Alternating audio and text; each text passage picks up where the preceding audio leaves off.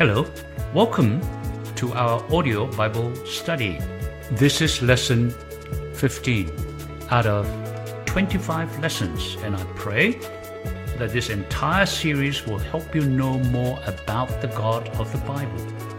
God bless and enjoy the series. Well, today we are going to be talking about health. Do you know the according to the Global Wellness Institute, the global wellness industry is 4.5 trillion dollar big. 4.5 trillion dollar big. Now how large is 4.5 trillion dollar? Well, let's have a look what you can buy with 4.5 trillion. Let's look at it in this perspective. The US in 19, 1946 tried to buy the country of Greenland. And in 1946, the US offered Greenland $100 million, which is now perhaps worth in today's dollars 1.3 billion. So, what this means is the wellness industry can buy at least 3,400 Greenlands. Buy a country as big as Greenland, 3,500 of them. All this demonstrate how much interest the world has on health or wellness.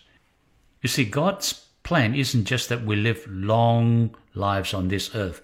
God's plan is for us to live in eternity.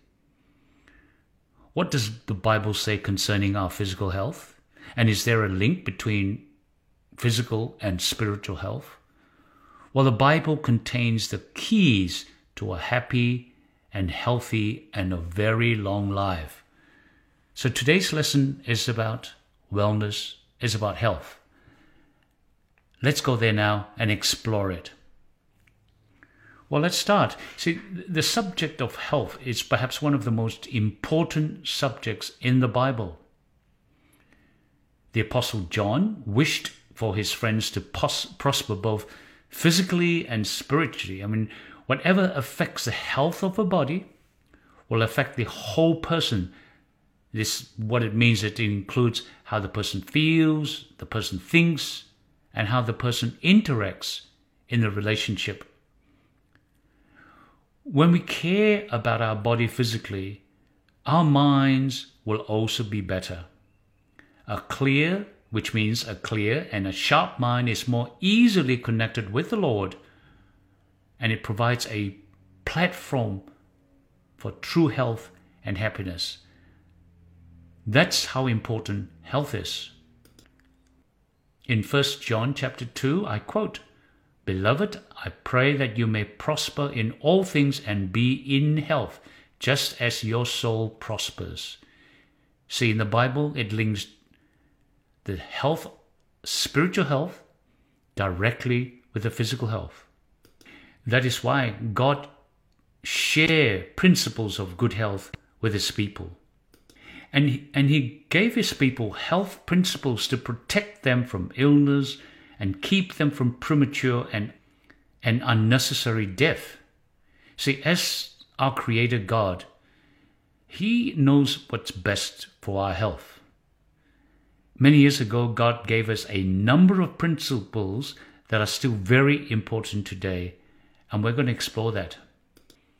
Right at the beginning, Exodus chapter 23, verse 25, I quote, it says, You shall serve the Lord your God, and he will bless your bread and your water, and I will take sickness away from the midst of you. Unquote.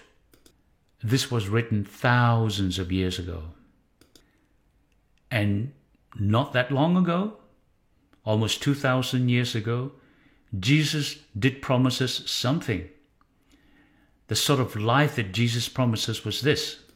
In John chapter 10, verse 10, it quote, I quote, I have come that they may have life, and that they may have it more abundantly, unquote. Jesus wants us to live our life in abundance. God's desire is that his people while they're preparing for their everlasting life, God wants his people to live life of the fullest. God wants us to flourish, in other words, to live, uh, to live in abundance. An abundant lifestyle that includes the personal presence of Jesus, who longs to give us a life of health and happiness beyond our imagination. So, what the Bible is saying here is while we are on this earth, we are to live and we are to plan to live in a healthy and abundant lifestyle. Well, the Bible is very clear about what He calls our body.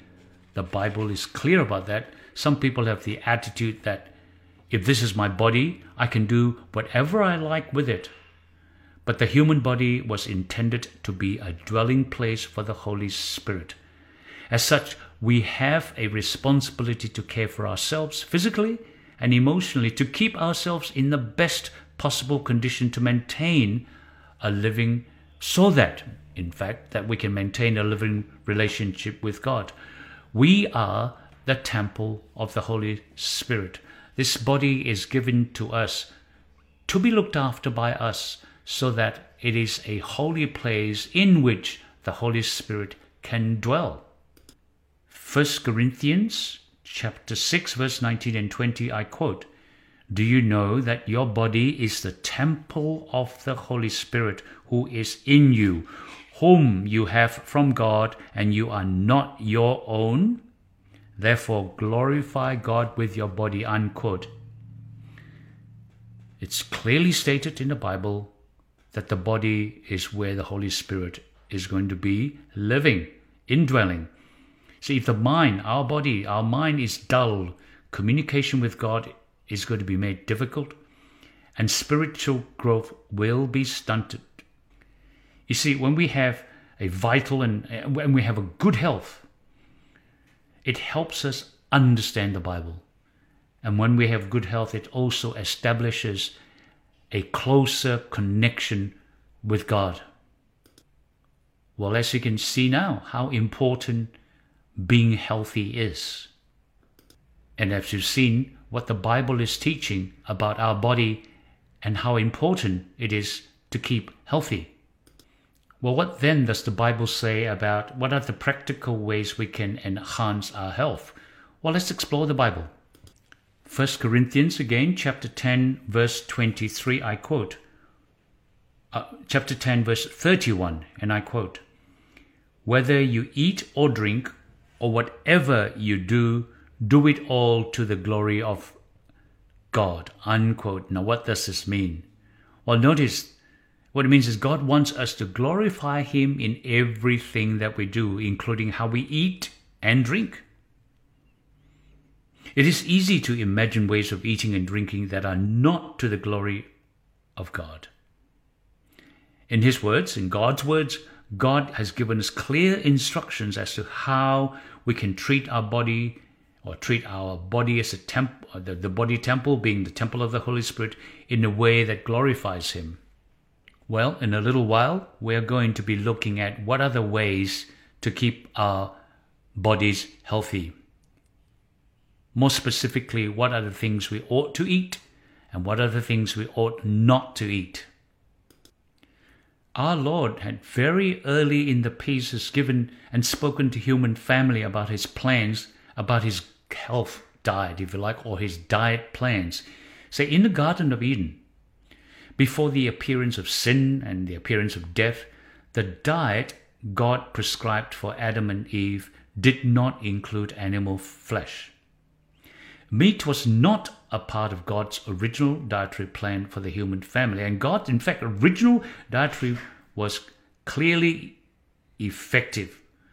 Following this plan, in fact, Methuselah lived for 969 years old.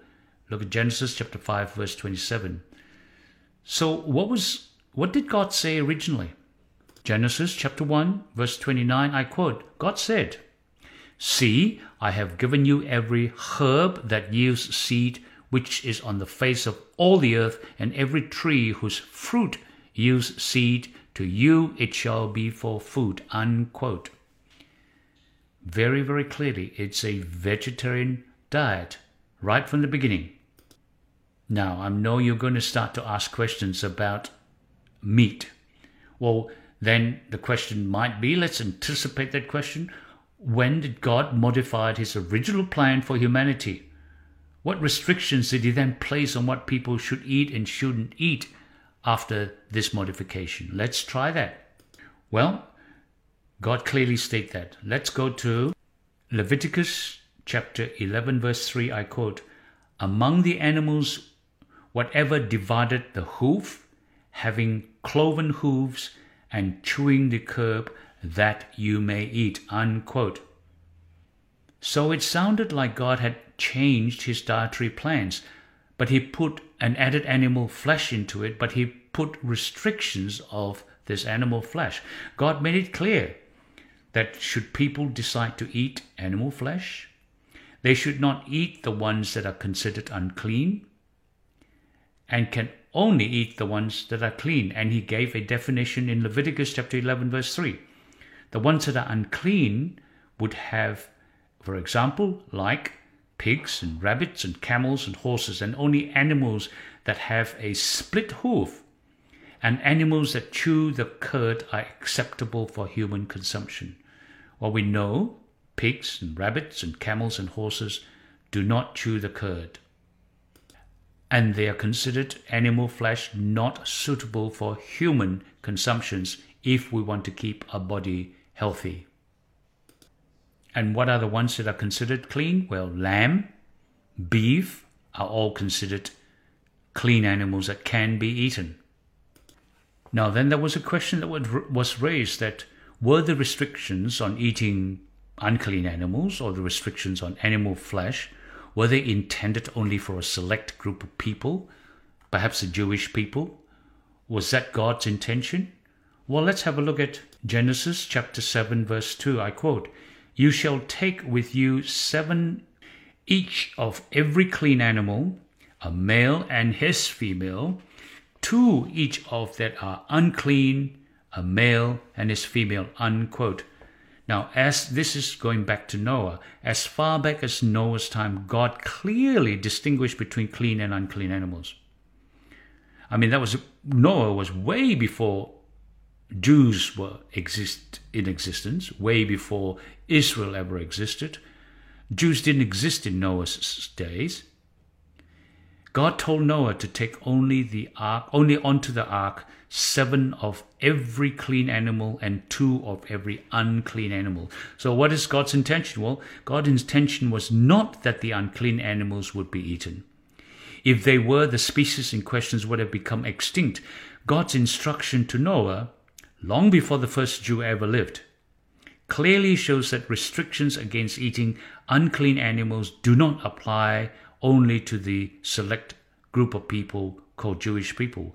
God's principles for honoring Him and enjoying good health are for everyone, not for a select group of people.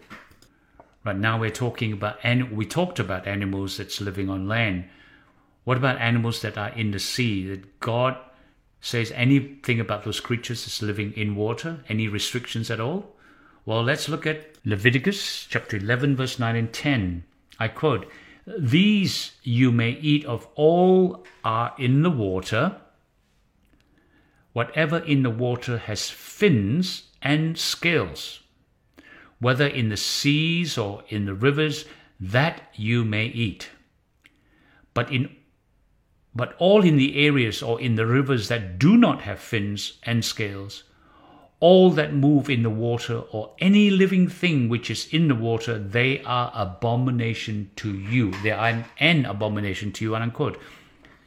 Now, God is very specific about this. In an attempt to protect us from illness, from disease, God has specifically asked that anyone eating creatures that live in the water refrain from eating certain creatures.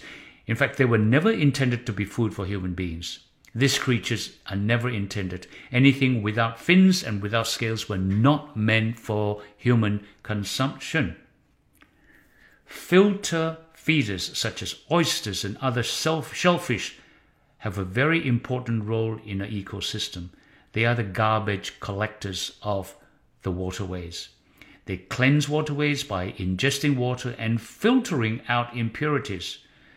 Same goes for lobsters and crabs and other bottom feeding uh, creatures that cleanses the river and oceans of any dead matters. The same is true for catfish and other similar creatures. Notice all of these that were just quoted had no, has no fins, neither do they have any scales. While they are not intended as food for people, these creatures perform an important task of helping cleanse the planet's water supply. They are the garbage collectors of the sea, in other words. And God is saying, don't eat garbage, essentially. And notice, though, what God said that the eating of unclean animals is an abomination to you, unquote. Nowhere in the Bible did God ever declare something to be abomination that he later declared that no longer be an abomination. In other words, when God has defined something that is an abomination, God had never changed that position.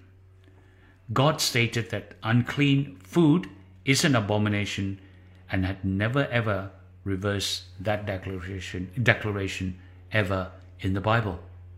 I know this is challenging for you, and I know to some it may be counter cultural or even counterintuitive. But you see, sometimes the truth itself can be very painful and can be very challenging. And if we're looking for biblical truth, it is clearly stated in the Bible what we can eat and what we ought not to eat to keep a healthy body that is.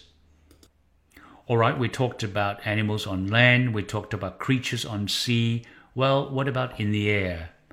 What does the Bible says about the things we can eat that flies or has wings, if you like? Let's have a look at it now. Leviticus chapter 11, verse 13, I quote, These you shall regard as an abomination among the birds. They shall not be eaten they are an abomination. The eagle, the vulture, the buzzards, etc., and etc. See, in Leviticus chapter 11, verse 33, unquote, gave a whole list of birds that are an abomination to be eaten. Birds of prey, in other words, and birds that feed on the flesh of dead animals are declared by God to be unclean. Well, that sounds logical, doesn't it? You've got a bird that chews on decaying food, and you then in turn eat that, go- that bird. Why would you not think through that? Well, you wouldn't be eating decaying food, would you? Chickens and turkeys are considered as clean birds. Eagles, vultures, and other similar animals or similar birds are declared by God to be unclean. As clear as bell in the Bible. Now we've covered flesh, the air, the sea, the land. Now, what about the infamous alcohol, the consumption of alcohol? Well, let's have a look. Let's see what the Bible calls this, and we can make a judgment call. Well, go to Proverbs chapter 20, verse 1, Proverbs chapter 23, verse 31 to 33. And I'll start with verse 20, uh, chapter 20. I quote Wine is a mocker, strong drink is a brawler, and whoever is led astray by it is not wise. Unquote. Clearly stated, clearly known. And let's go to Proverbs 23. I quote, do not look on the wine when it is red, when it sparkles in the cup, when it swirls around smoothly. At the last, it bites like a serpent and stings like a viper. Your eyes will see things and your heart will utter perverse things. Unquote. This couldn't be clearer in the Bible. The Bible speaks very clearly it speaks about the dangers of alcohol use. All right, while it is true that many people in the Bible drank alcohol, the Bible never portrays such alcohol use in a positive light. Bible figures also practice bigamy and own slaves. Yet such flawed behavior cannot be used to justify similar practices today. So the Bible is very clear about the effects of alcohol. It warns us about it. But then you will ask this question, I'm sure you would, because the Bible does say something and does encourage, or in fact almost talked about wine as a, a liquid that you drink quite normally in weddings and parties. Why is that so? Is there a contradiction here then? Suppose that's what I'm trying to say. In Isaiah chapter 65, verse 8, I quote, As the new wine is found in the cluster, and one says, Do not destroy it, for a blessing is in it, so will I do for my servants' sake, that I may not destroy them all. Unquote. The Bible does talk about wine, the word wine, W I N E. God permits his people to drink this wine. Now, this wine is that's found in the cluster.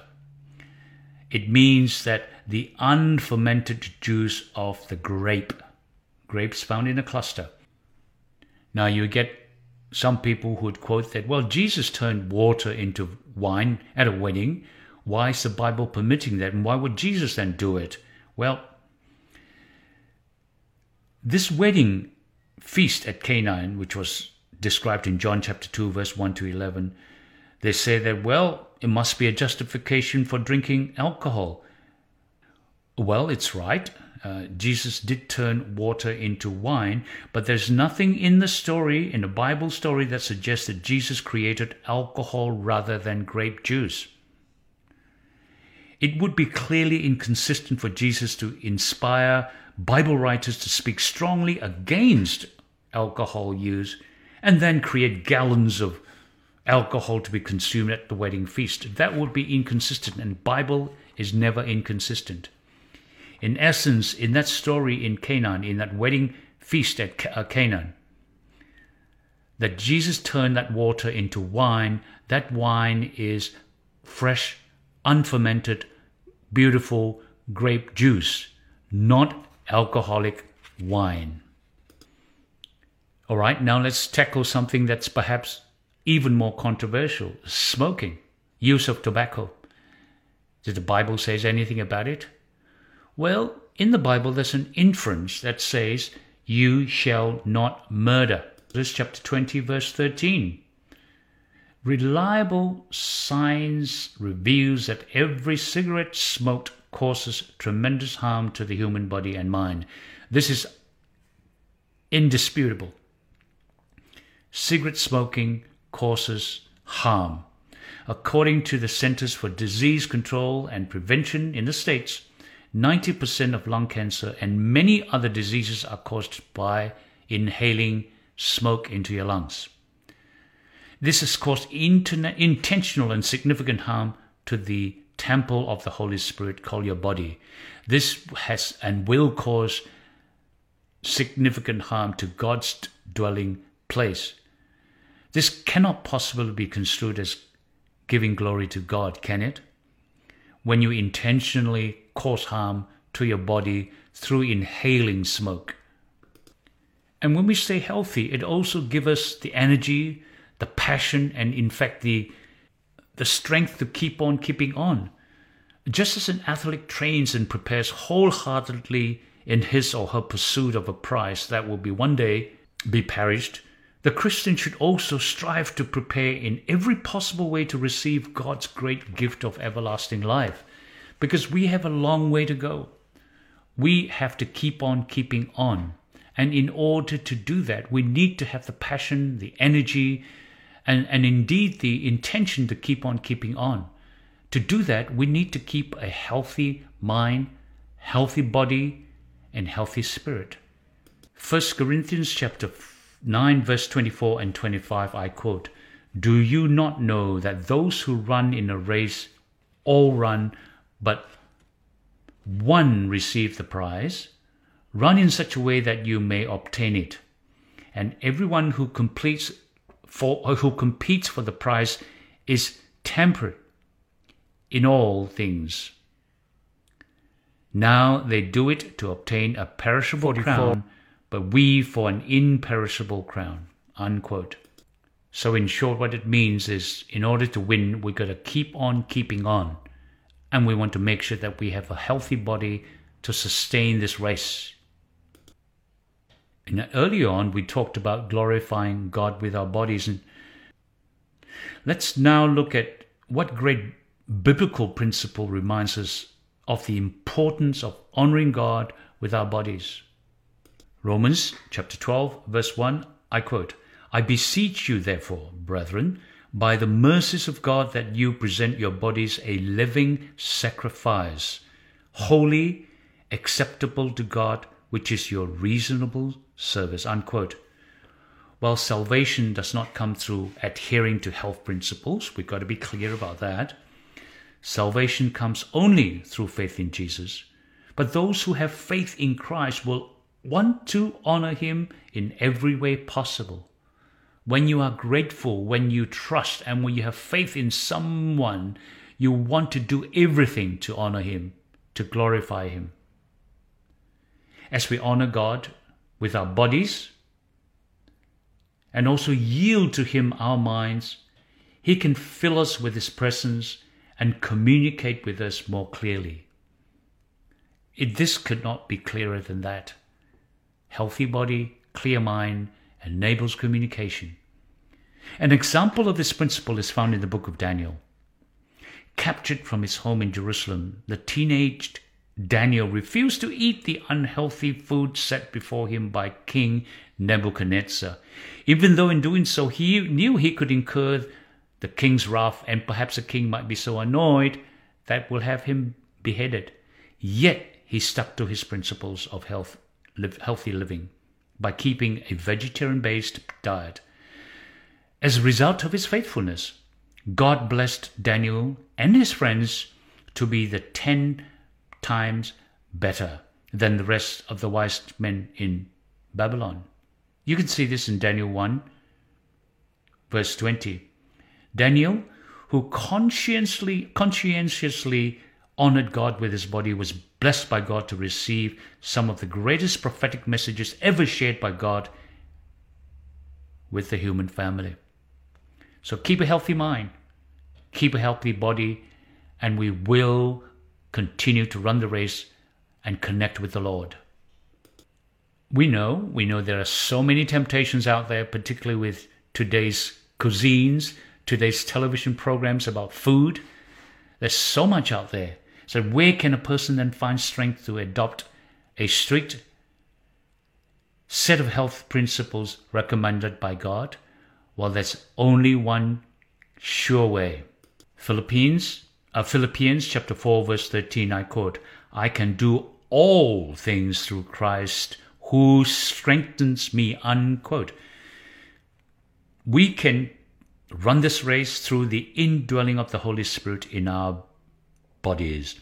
God is well able to not only provide strength to make changes in our lives, but also to be the strength we need to live lives that are entirely committed to God's glory. What seems impossible to us in our human weakness is always and easily possible with God in His divine strength. So we call on God to help us. God is able to help anyone to enjoy the blessings that come from following His principles for good health. So before we finish, let me ask you this question Are you willing to surrender your life to God and accept His principles for better physical and spiritual health? Well, I'm sure, I'm sure in the quietness of your heart, you would say yes.